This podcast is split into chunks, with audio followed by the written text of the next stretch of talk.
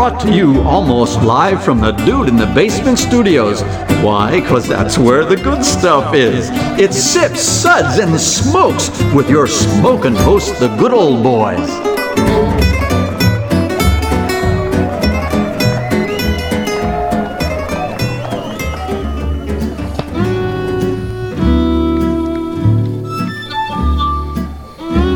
Suds, suds, suds. It's time for more suds.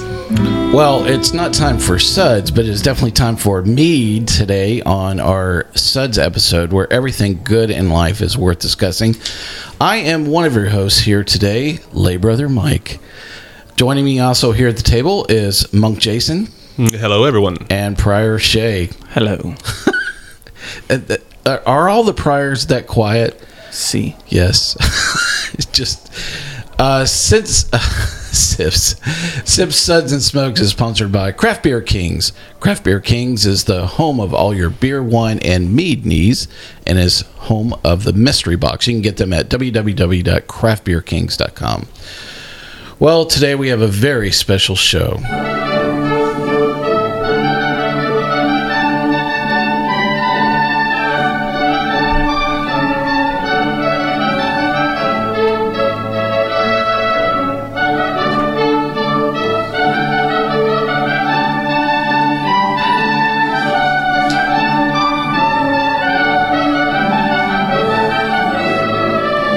Welcome to the Masterpiece Mead Show, where we are going to discuss yet another episode of poor fake British accents, cheeky pan flute music, and all things mead today.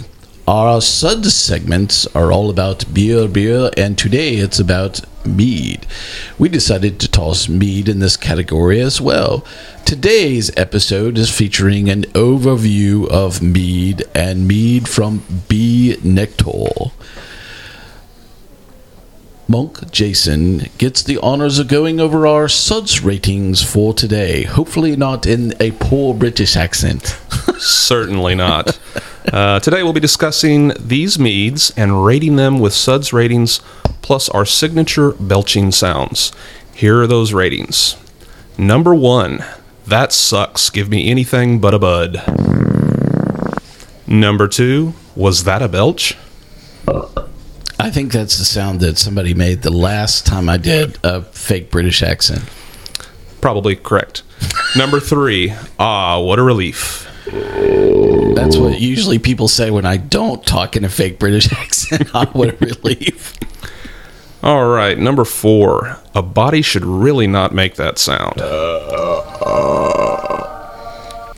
And number 5, listen to that hang time. Give me another.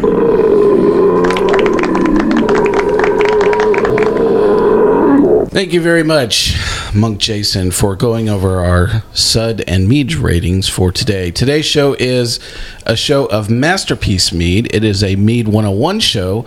Plus, we're going to feature mead from one place. B. Nektar is the brewery that we're going to, or a meadery that we're going to be talking about today. So the meads we're going to talk about today, again, are all from B. Nektar.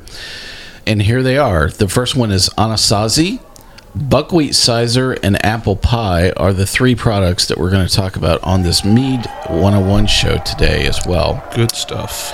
So Monk Jason and Prior Shea are going to cover some background material on mead, and up first is Monk Jason. All right, so what is mead? Mead is an alcoholic beverage created by fermenting honey and water. You can also alter or adulterate this with fruits, spices, grains, hops. Fake British accents. Yeah, fake British accents work. And the alcoholic content of mead can be fairly broad, from the lower alcohol range in the 7-8% on up into the low 20s even. So you can have some pretty potent stuff here. The big question you may be asking yourself is, what is the difference between mead and beer?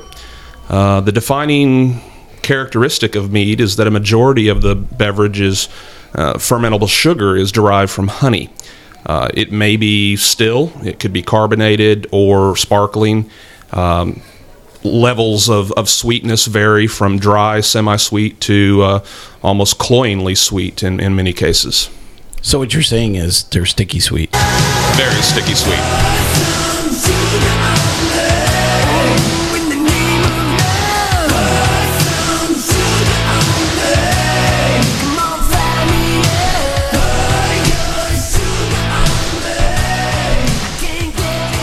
Shay and I both agree that is the entrance criteria for stripper auditions, is they have to dance to Def Leppard. It's the anthem. Pour some sugar on me. It's definitely the anthem. Yeah. Well, yeah. Maybe they should combine mead in the experience. That would make it more exciting, wouldn't it? I'd go. Yeah. I could see, if a stripper poured mead all over her, I wouldn't really care what she's pouring on her. But anyway. It's an interesting thing. Body shots of mead. That's all right, B. Nektar's tasting room. That's what we need to go for. Oh, there we go. Finally, a destination in Michigan. That's it. We've come up. I can hear the Michigan Visitors Bureau calling us now. You guys have cracked the code to bring people to the great state of Michigan. That's it. This is totally it. I already know what's happened. Banned once again. We have been. We've been banned already from the state of Michigan is exactly what's happened out of that. All right, Monk Jason, you had some more to tell us about mead and sticky stuff. Oh, sure, yes, very sticky stuff.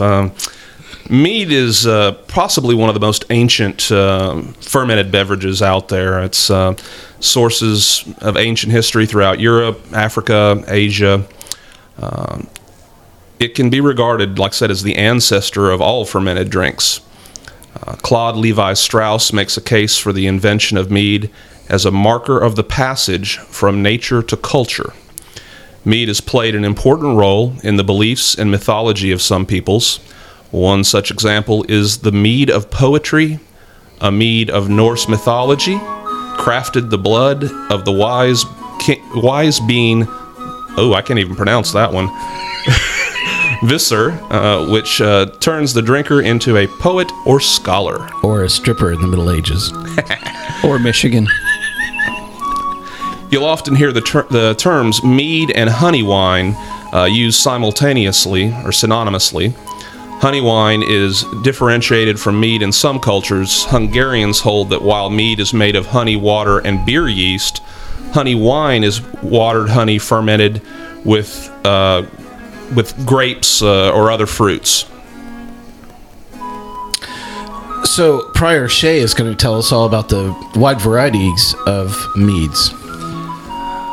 All right, there are a lot of different meads. I'll go over what's the most and what was in these markets. You got Braggot. Braggot is made with hops and honey.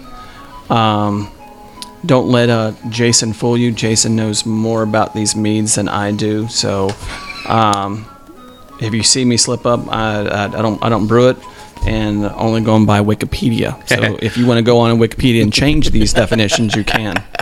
Well, Braggot is also defined by having malt in it as well, so it's a blend of beer and mead. I told you. So there's also Cyser, which is one of the ones we're actually going to be trying today. It's a blend of honey and apple juice, and I'll refer to Jason if he needs to add on to any of my cliff notes if he wants to. Then you'll have, Jason, what is it? Melomel? Melomel. Mm-hmm. Which is fruit and honey. It's a very long definition, some of it in Greek, literally. So it's essentially apple and honey, without getting any more in depth than that, unless, Jason, you can... expand that definition. That'd be great. Sure. That one includes fruits other than apple and other than grape. So any type of any of your berries, if you had blackberry, blueberry, boysenberry, even anything of that nature, citrus would also fall into this kind of realm as well.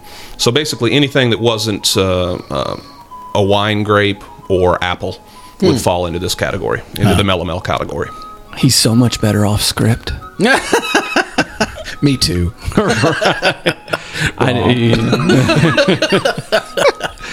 I don't think he has a script in front of him. Mm-hmm. And then there's Methligan. Mm-hmm. That's from I have no idea where that one's from, but that's All right, it's nutmeg, honey, ginger, teas and some vanilla. It says Welsh as Welsh folk medicine. Lord knows I drink a lot of mead and still not making my health any better. But you are trying. That's what's right. Important. It's A for effort. I was a B student. Next one is Pymint. Pymint is red or white wine grapes and honey blends, also known as white mead. Jason, you got anything more on that one? No, that just covers that last category of fruit. Like we said, we had the Cyser covering the apple. We had the Melomels covering a lot of your other fruits. And then finally, the Pymint covers the wine grapes. Huh. All right. Last but not least, you have sack meads, which is most of all the ones that we're tasting today are sack meads. Anything over 14% alcohol, special gravity, strength, fortified dessert wines. More of like a sherry feel or Sauternes or any kind of fortified dessert wine. Then you have short meads, also known as quick meads. Maybe Jason, do you do any short or quick meads? Typically not. I've done a few, but one of the characteristics of mead is unlike beer, which can be turned around in a fairly short amount of time. A lot of meads take a significant time to develop and mature. It's a little bit akin to aging wine, I guess you would say. So I have turned around meads in 3 months. They're generally going to be your lower strength. A lot of times you need the time for those harsh alcohols that develop in the higher alcohol meads to mellow out and become a little more drinkable. Kind of like this pan flute. Yes. Mellow out. The next, last but not least, show meads. Show meads are just plain straight meads, no frills, base package car model meads. So these are a few that you find here in just regular markets. I will go through the other ones because I can't pronounce them, and there are about 40 of them, so I don't want to take about the whole entire show for just pronouncing some of these meads. So quite a few different types of meads. I mean, well over 30, and so I think some of the common themes are basically fruits with sugar in them. That is kind of the running theme, so it's not even really bound by just the fruits that you guys talked about. I tend to think of meads as a very local based ingredient as well, so whatever sweet sticky fruit is around, they're going to find a way to ferment something out of it. Mm-hmm. Correct. Mm-hmm. And some of these other names that we skipped over, descriptors, a lot of those are very, like you said, regional based. It's a cultural name or descriptor from a small region or country, and there is a lot of overlap between those styles. Well, I really appreciate the overview that you guys had covered about such a wide variety of meads, and I like the lineup that we have today covers. These are all different, aren't they? We have one that's definitely apple. Definitely. Are the other two grape? Fermented grape, or do you know what they're fermented out of? No, actually, two of them include apple. Oh, okay. And one does not. One of them is, I believe, straight honey, if I'm not mistaken. Huh. Well, there you go. Just wood aged. Yep. Is that the Anasazi? Yeah. That's about how much I knew. Because the buckwheat's a Cyser. Okay. It's the blend. Yeah, that I knew. All right. And then the straight apple. So, well, I have actually completed extensive research to find that there are absolutely no references to mead in any Monty Python movies or skits. So it's a grand oversight as far as I'm concerned, although I would not preclude that many Monty Python skits were not written under the exact influence of mead, beer, or recreational drugs. In fact, I would suggest that the plight of all British comedy is actually due to the lack of mead consumption. That is very true. Definitely. Yeah. Yes, and we are banned once again from all of England. So, there you go. I'm banned from my home country. This is going to be horrible. So, the Mazer Cup is the largest mead festival in Boulder, Colorado, and it's very interesting because the proximity to Boulder is Denver, and they're right next to each other. And the Great American Beer Festival is there in Denver as well. So I'm curious if you guys, either one of you, have been to the Mazer Cup. I'm going. You're going? I would love to go. Okay. I have not been yet myself. So. As long as I could drink it out of a sheep's horn. Well, hopefully none of the sponsors for those shows will listen to this episode, and we have a fighting chance of actually going, because otherwise they'll just greet us at the door and they'll go, banned once again. I'm sorry, fellas. You just can't come in because you have compared mead with stripper pole music. So enjoying mead as a fresh draft is practically non-existent. The crazy liquor laws in the U.S. actually complicate the distribution of mead even further, as some states classify it as wine, some classify it as beer, and then there's the ABV of various products that splits the classification even further. The resurgence of mead in the U.S. is largely credited to Redstone and David Myers, who works there at Redstone as well. We heard from some listeners about Tria Taproom in Philadelphia and all about their Meadstravaganza, which was an event they had in the fall. Just really great stuff, but it's still quite a confusing landscape, for all of these, mead lovers to actually enjoy, these products. I'm really curious how you guys navigate all this consumer confusion. It's difficult. You mentioned Redstone. That's the only mead that I personally have been able to have on draft. We have a local pub started up a little over a year ago now, and he has made it a point to bring in interesting ciders, meads, bottles, and finally he was able to get some Redstone mead on draft. So that's a nice little benefit, I guess you say, having a proprietor of a pub that has an interest in those products, not just turning the beer over. Well, he's paying attention to his basic consumers and not necessarily his distributor that's just trying to pimp stuff that they want to sell too. Definitely. And beyond that, most of my mead comes from travel. When I'm able to travel outside of my local area and find things that are distributed in other states that I can't get at home, so that's. If I see it, I'm going to grab it and I'm going to try it. Some of it's great, some of it's a little less than stellar, but try as much as I can to sample different products from different regions. So how do you find Prior Shea? How do you find mead when you're on the road? Well, actually, the most people that I actually look for is B. Nektar. Really, one of the ones that got me into meads and ciders was B. Nektar. All their stuff is phenomenal, and it's really a shame with the laws of states, distributions. There's not a lot of people who necessarily want to sign them as a company that are carrying, but meads have had a reinsurgent with people who are celiac, people who are gluten free, and these are beverages that someone who is celiac or someone who is gluten-free or a lifestyle choice, even though the sugar content is higher, but more of a health perspective, it's really, really good. As for me, as somebody who loves ciders and loves stuff like Etienne Dupont, B. Nektar's, the Zombie Killer from B. Nektar, they're doing just great stuff, and I hope one day that B. Nektar could come to a market like this and hopefully help us out. Well, I think part of it is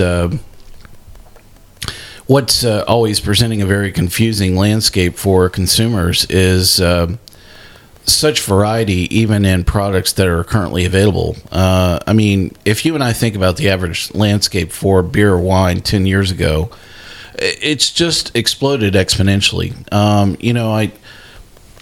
It's not unusual to go to a casual dining place and for them to hand me a wine list now, where, maybe 10 years ago, they'd have 4 or 5 wines and that's it, and you wouldn't even know what they were. They just pour it. Would you like a glass of red? Okay. But,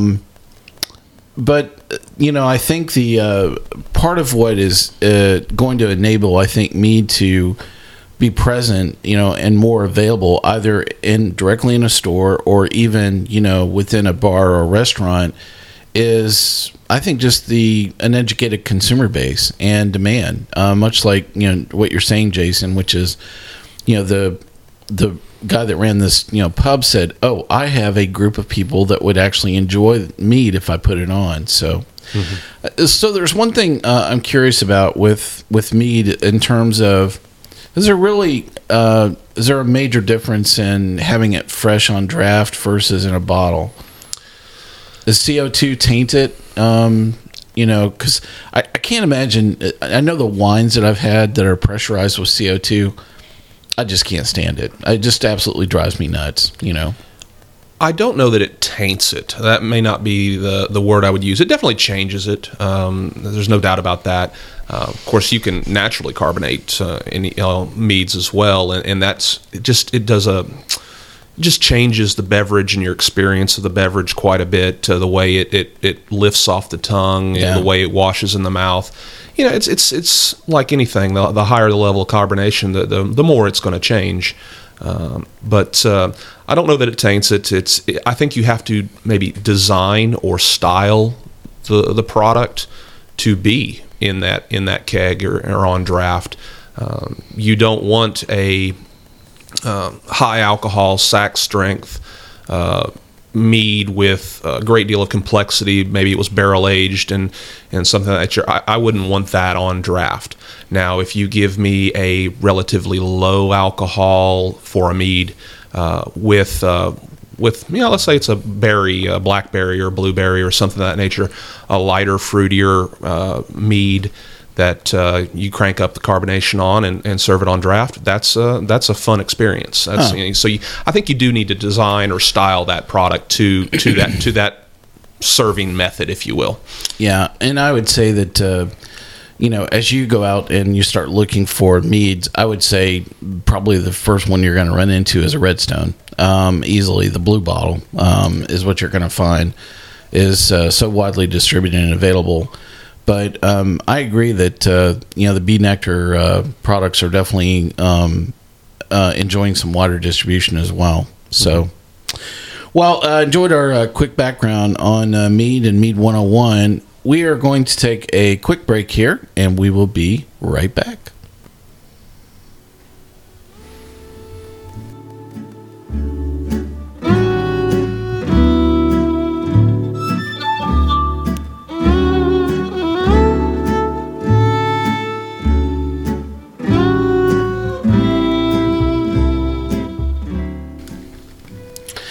Hey, thanks for coming back to Sips, Suds, and Smokes. Today we're having a show. Oh, wrong music, Miguel. Yes, today it is Masterpiece Mead Theater, as we discuss Mead 101 and all things mead. We have three products that we're talking about, and we're about to get to three of these, all three of these products from B. Nektar. So let's get right to it. Up first is going to be Anasazi is the first mead that we're going to have. So what I'll do is I'll introduce this, and we'll go around, and we'll share our tasting notes as well as our suds ratings for each of these as well. Again, all of these meads are from B. Nektar, which is out of Ferndale, Michigan. Now, Shay and I are going to talk a little bit about distribution for B. Nektar because it does take a little bit. Let me share with you about the product here first. This is has an ABV of 14%. The simple description of this is a barrel-aged buckwheat mead. Now, Shay, we were talking about distribution, you know, for B. Nektar, and it's I only think of finding B. Nektar in about 3 states, but you've said that they've been able to hit a bit broader distribution as well.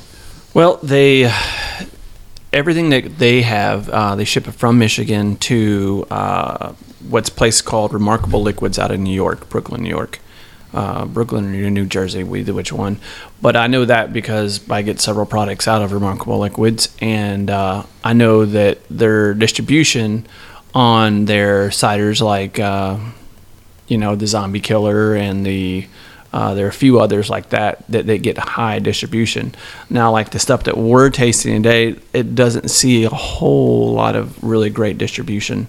But hopefully that our state itself, Tennessee, can start getting past their laws and distribution laws and taxes and stuff like that, because that in itself hinders so many breweries, meaderies, wineries, everybody from coming into this state, and, you know, the taxes and distribution. So hopefully soon we'll see a resurgence of meaderies and people who actually care about coming to Tennessee, because it's an emerging market. I mean, there's a lot of products coming in. There's a lot of stuff that's coming down the pipeline. So hopefully that one day we can see B. Nektar on the shelf.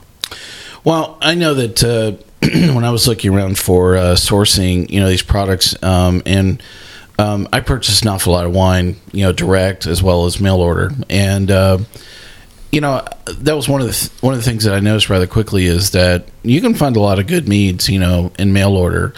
Now, mail order tends to flow with other, if your wine laws permit direct shipment. And mead has been classified as wine, then they flow with, you know, basically the rules around that. And the same thing is true for beer as well. And then there are some goofy states that it's based on the ABV, you know, as to whether you can do mail order. So I would not certainly, I would say that you would probably be able to find, you know, mead mail order in some category, either beer or wine, in quite a few states. I would say somewhere around 38 if I had to guess.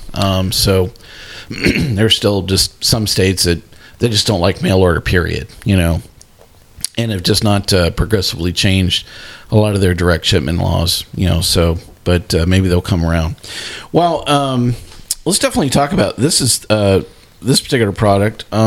Shay, why don't you tell us what your tasting notes are and your Suds rating on Anasazi? It's slightly fruited, more of a sauterne or a botrytis kind of feel to it. Very dessert style. Very Def Leppard poured some sugar on me. For sure. Overall, I mean, I'd say in the 3.5 on the Suds. Oh, you just made the golden rule problem. No halves. No halfsies. No halfsies. No halfsies. Yeah. # no halfsies. Yes, that's correct. So you're going to go with 3. I'll go 3. All right. Final answer. Final answer. Oh, what a relief. Thank God we got that one out of the way. Monk Jason, what do you think about Anasazi from B. Nektar here? This was actually my favorite of the 3, I believe. Got quite a bit. There was a little bit of a warming sensation, almost a tingling on the tongue at first. Some of that is tannins. I definitely got an oak forward character out of this product. Definitely got that nice sweet honey, almost whiskey or bourbon on the nose as well. I thought it was well rounded. I enjoyed it a great deal. I think my Suds rating on this one's going to be a 4. A 4? Yeah, about that. A body should really not make that sound. So B. Nektar Anasazi, my tasting notes for this, so this will be interesting today. So I'll confess to our listeners that I've probably tasted a whopping 15 meads before today. So I am definitely the novice at the room, although my super nose and super palate, you know, can certainly enjoy a broad range of products. But I would certainly say the, you know, the background in tasting wines, I really, you know, think is really kind of helping me get through a lot of this. So I'm apologizing in advance if my tasting notes sound like a moron. So and they don't sound like tasting mead. I'm just telling you what I'm tasting, and it's very simple for this one. I thought there was a lot of heavy alcohol on this particular one. It was rather thick, also, you know, on the tongue as well, almost kind of a coating, cloying, you know, type of.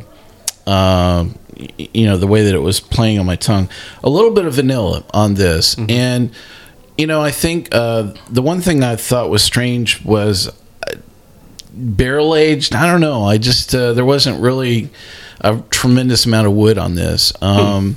So, you know, there were some there, but if you had told me that this was barrel aged and I was tasting it blind, I probably wouldn't have believed you.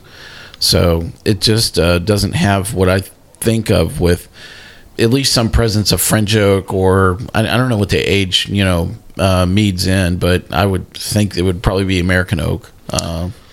I've seen a number of different products, from used bourbon and whiskey barrels to brandy and sherry barrels, things of that nature. So I think they're doing a lot of like the brewers, the beer makers are doing with barrel programs. They're trying lots of different barrel products, or different barrel sources, I guess, to age their meads in. I think the most regular would be probably American, or most accessible here in the States. That or like Slovakian oak is a neutral, more of a neutral characteristic when it comes to oak. Yeah. But I can get where you're talking about vanilla.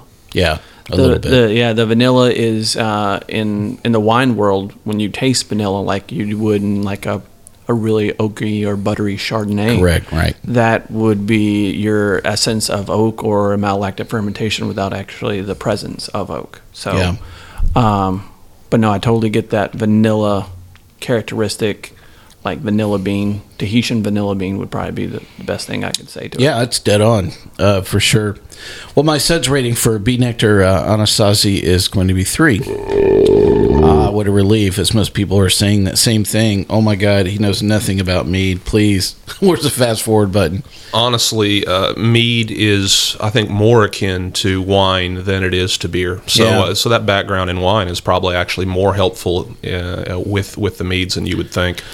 So I think one of the questions that I had around the concept of barrel aging with meads is, so I know that we talked about one of these had is very close to sherry, and that was the one thing that really caught my attention. But which to me that's a fortified fermented product. Any crossover with dropping mead like in a bourbon barrel, or in a gin barrel, or any other fortified wood barrel aging like that? None that I've heard of, but I don't personally brew it. I just drink it. How about that? I've invented an entire new product today.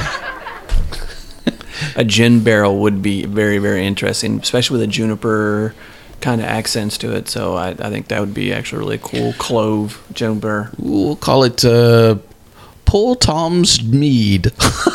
Old Tom's Mead. Okay, all right.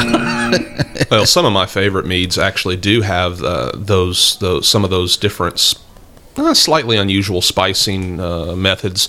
I've had a lavender mead that was outstanding. Chamomile, using like a tea product, that chamomile tea. Heather, I think, is one that's fairly common. I would imagine so, yeah. I've had a Saison with heather in it. Really, really nice, actually. Yes. Heather and lavender. We actually covered a heather ale on the show. It is starts with an F. Oh my goodness. I'll think of it in a minute. Fraoch, that's it. Yeah, it's a heather ale. And I'm still have no idea what heather actually tastes or smells like, even after that day, because we had like 4 or 5, and I was like, I like that one. So that's one we talked about. So, well, we've covered one product here from B. Nektar, and up next is going to be B. Nektar's Apple Pi, and it has an ABV of 12%. And here is a little bit about this particular mead. The holidays are over, but it doesn't mean you still can't enjoy some delicious pie. Ours is made from fresh apple cider, honey, and pie spices. Perfect after dinner, and it's a sipper for sure. So, Prior Shea, what did you think of pie? We're on pie. I thought we were on the buckwheat. We're on pie. No, we're on pie. Look at you. It's more of a clove Chinese 5-spice kind of thing. That's my chef coming out in me there. High finish, long, high sugar, long finish. It's one of those meads that will sit with you. And when I first tried it, I know you and I were talking in the kitchen. I could still taste it, a few minutes after, it went away. And this is my favorite of all of them. The pie is single-handedly, it's I would give mine on a 5 scale. It's really good. A 5? Yeah. Okay.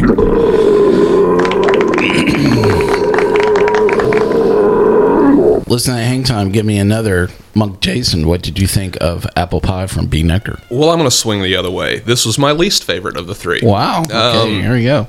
Yeah, it's... I mean, they hit the descriptor on the nose. It is an apple pie flavored mead. I've become pretty well known for making a apple pie cider, and I've had a lot of iterations of that to try to tame the spices.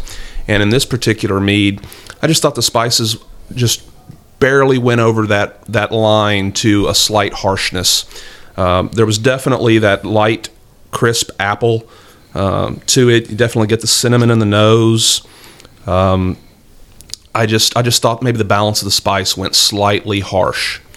I did like the way that the apple and the honey lingered on the tongue. It washes over initially almost a little thin, but then it just stays around, and it's pleasant. The apple and the honey characters are definitely pleasant on the tongue, but I believe the spices may have just went a little over the top on harshness to me, and it's possibly the tinge of clove you mentioned. I'm not a clove fan. Me either.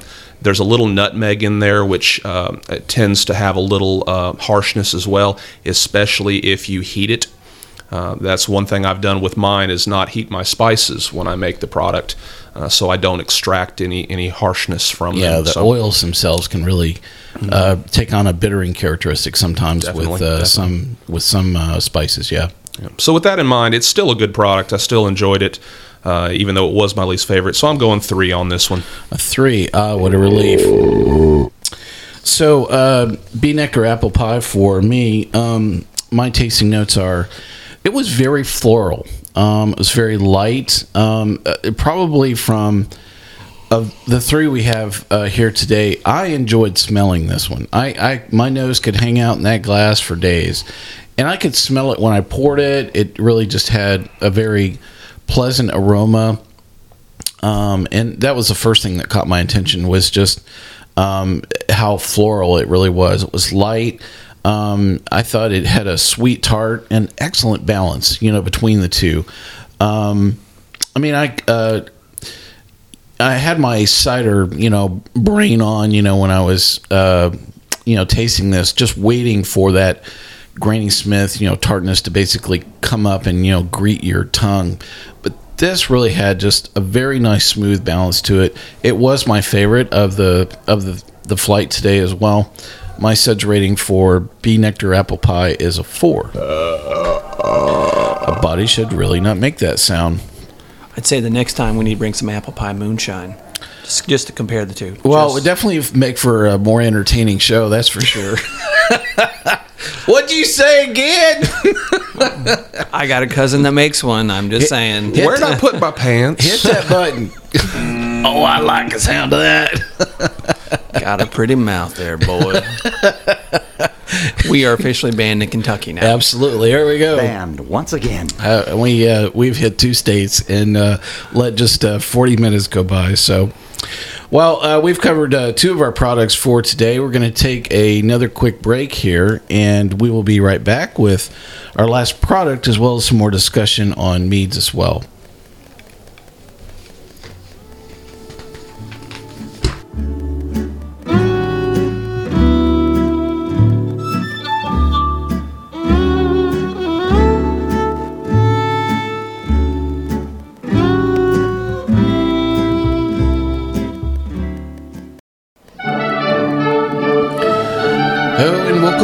To Sips, Suds, and Smokes today on Masterpiece Mead Theater, as we're talking about all things mead and really bad fake British accents once again. Please don't tune us out right away. We're talking about 3 products today from B. Nektar, and we've gone through 2 of them so far, and we have 1 more to cover, which is B. Nektar Buckwheat Cyser. This product has an ABV of, does that say 15%? And a simple description on this. This is a still mead made with apple cider and buckwheat honey. I am definitely a honey aficionado. I've had buckwheat, honey maybe like once. you know, it's just not, you know, you can barely consume it, you know, raw. I mean, it's pretty potent stuff.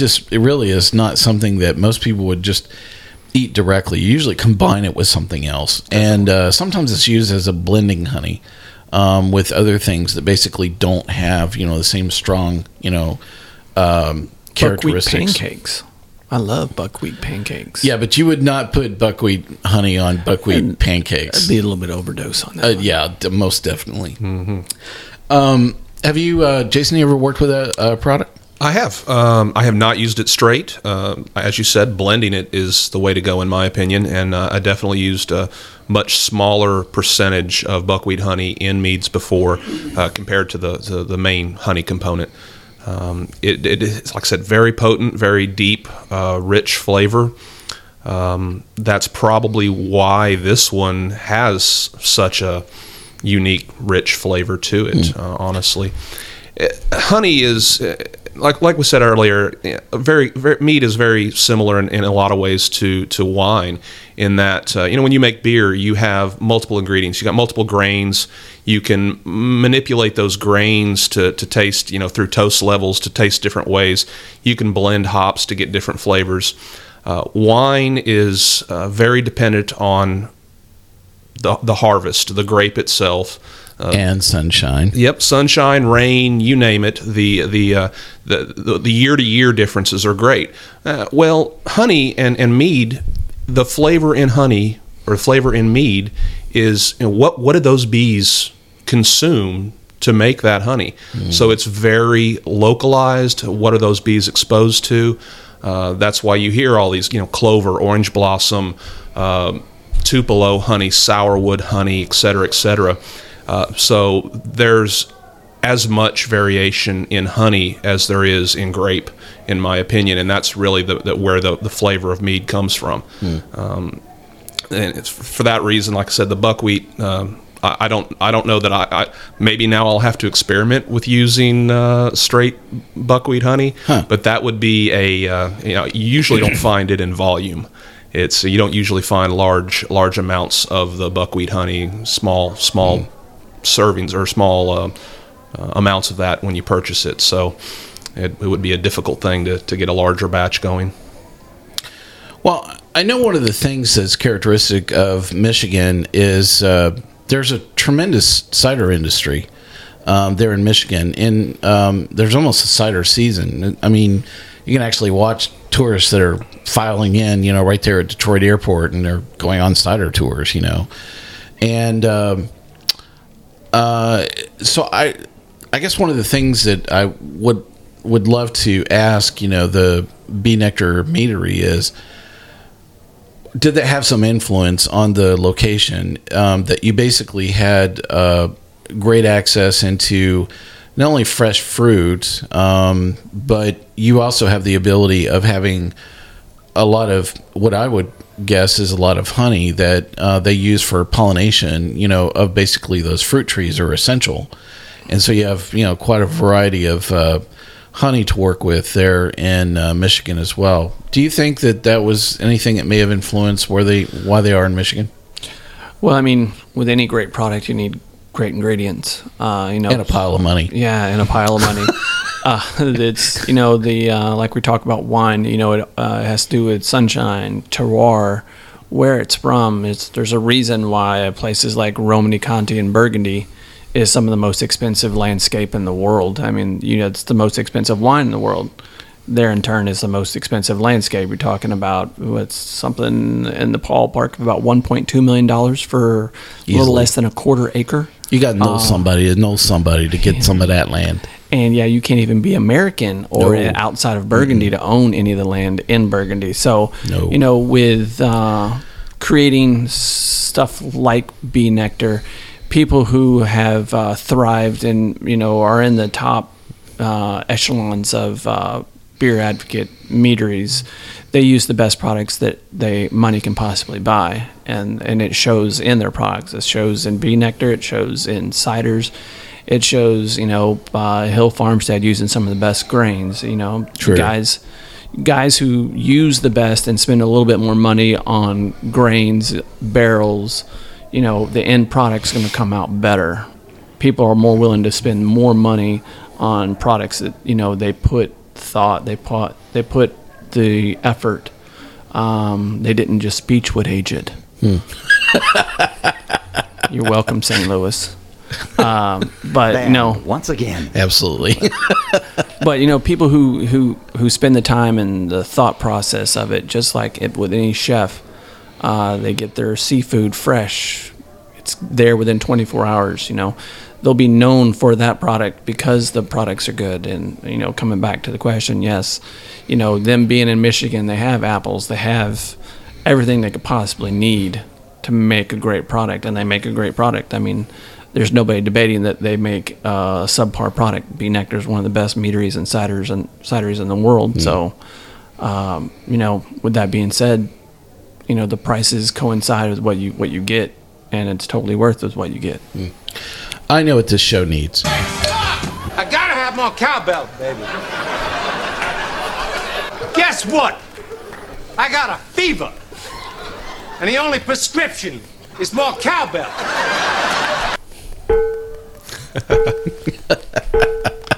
I love Christopher Walken. My cowbell is a little slower than his, but it still has good flair, you know. True. So Will Ferrell would be proud. You know, I have always aspired to have good cowbell in my radio show, so, you know. So let's talk about our tasting notes here for Buckwheat Cyser. Jason, you were kind of going into a little bit of your tasting notes. Why don't you finish up any of your tasting notes and your suds rating? On this one, again, since we've already covered my favorite and my least favorite of the three, this one definitely slots in the middle. Hint of cherry, actually, on the nose. Kind of some of that deeper fruit. Enjoyed that. It's, you know, the this one had not quite cloying, but a sweeter finish to me. Stuck around quite well. I gave this one Suds rating of 3. I really wanted to push it up to a 4, but I was stuck with 3 on it. All right. Ah, what a relief. And Prior Shea, what did you think of Buckwheat Cyser here? You know, we talk about buckwheat pancakes. This is a buckwheat pancake, more of a style of a fortified a Madeira or a sherry. I mean, this tastes just like a really dark, rich sherry wine that you would have. It'd be definitely dessert style. You know, at 15% alcohol, you wouldn't imagine that it's something that looks this viscous and this well on the palate. But man, this is I'd say on the suds rating before for me. Huh? How about that? Yeah, I don't have any left in my glass, but that's a good sign. That definitely has the tasting cup challenge for sure. Yeah, well, it definitely had legs. I mean, it hung out on the side of the glass. It was. Yeah, very thick and viscous. We should have been tasting these out of like of a sheep's horn or a cow's bladder or something to make it more original. You needed more cowbell. Yeah, that's what we needed to taste. Cow bladder, whatever you want to do. My tasting notes here on B. Nektar, Buckwheat Cyser. You know, I wrote down sticky sweet, and you know, I guess the one thing I really loved about your description was saying that it was very close to, I think you said a Sauternes, right? Yeah. And the thing I kind of retorted back was this could almost pass for some tawny ports, you know, that I've had as well.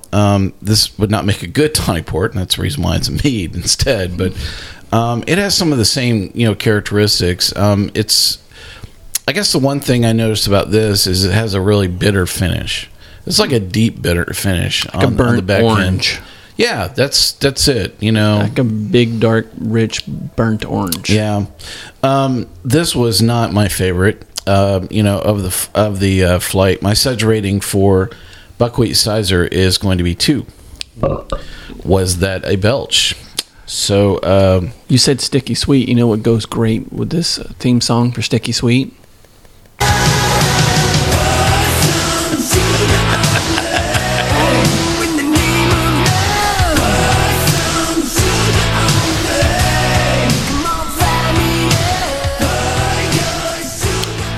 Didn't bring enough dollar bills for this show. Making it rain. That's the reason why it's a radio show too, Jason.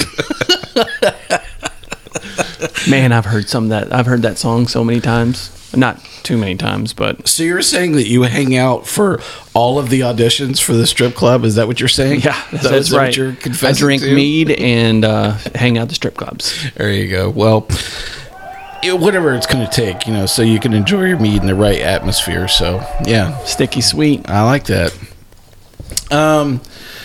So I'm curious about, kind of this flight that we had here.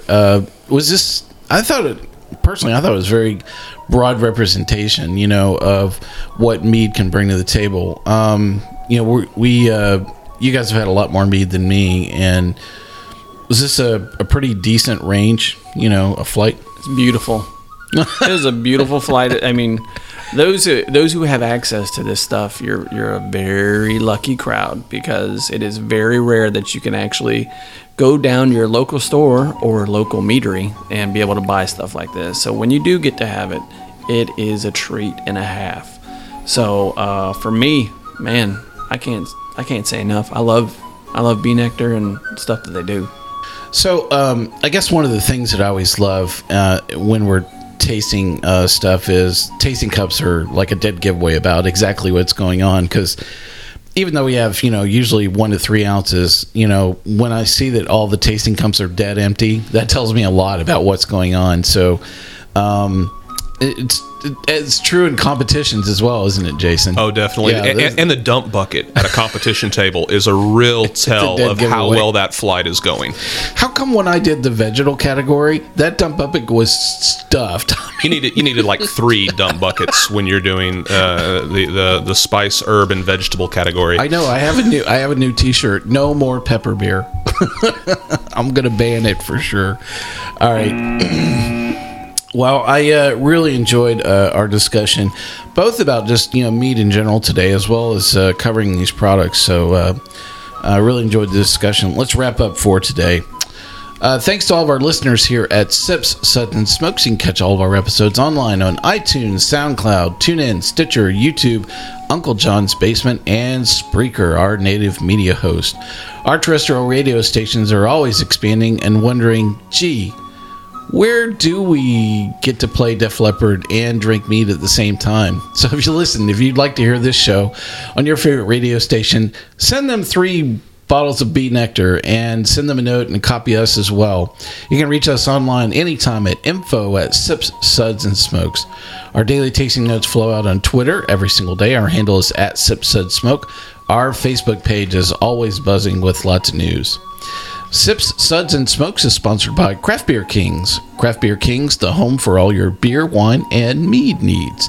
They are also the home of the Mystery Box. You can reach them at www.craftbeerkings.com.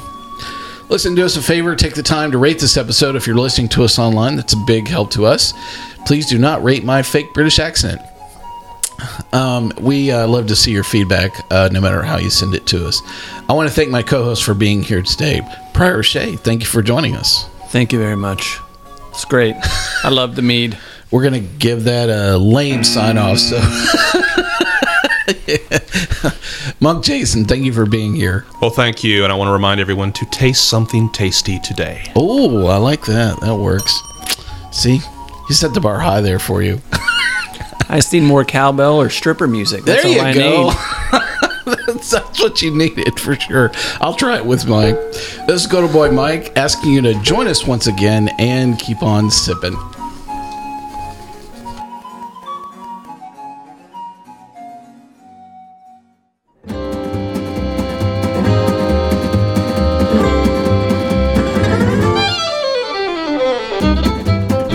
This has been a one-tan-hand production of Sips, Suds, and Smokes, a program devoted to the appreciation of some of the finer slices of life. From the dude in the basement studios, your hosts, the good old boys, will see y'all next time.